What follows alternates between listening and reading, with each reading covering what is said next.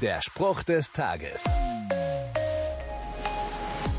Ich fahre auf einem schmalen Schotterweg durch die Wildnis. Weit und breit keine Menschenseele.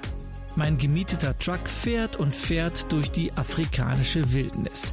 Wie durch ein Wunder führt mich die meilenlange Straße an mein Ziel. Ich erinnere mich an Jesaja, Kapitel 43. Da steht, ich werde eine Straße durch die Wüste legen. Ich schaue zufrieden aus dem Fenster und bin dankbar. Gott hat mich durch die Wildnis geführt.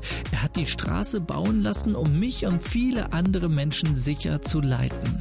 Und das gilt auch für mein und dein Leben. Auch in Wüstenzeiten.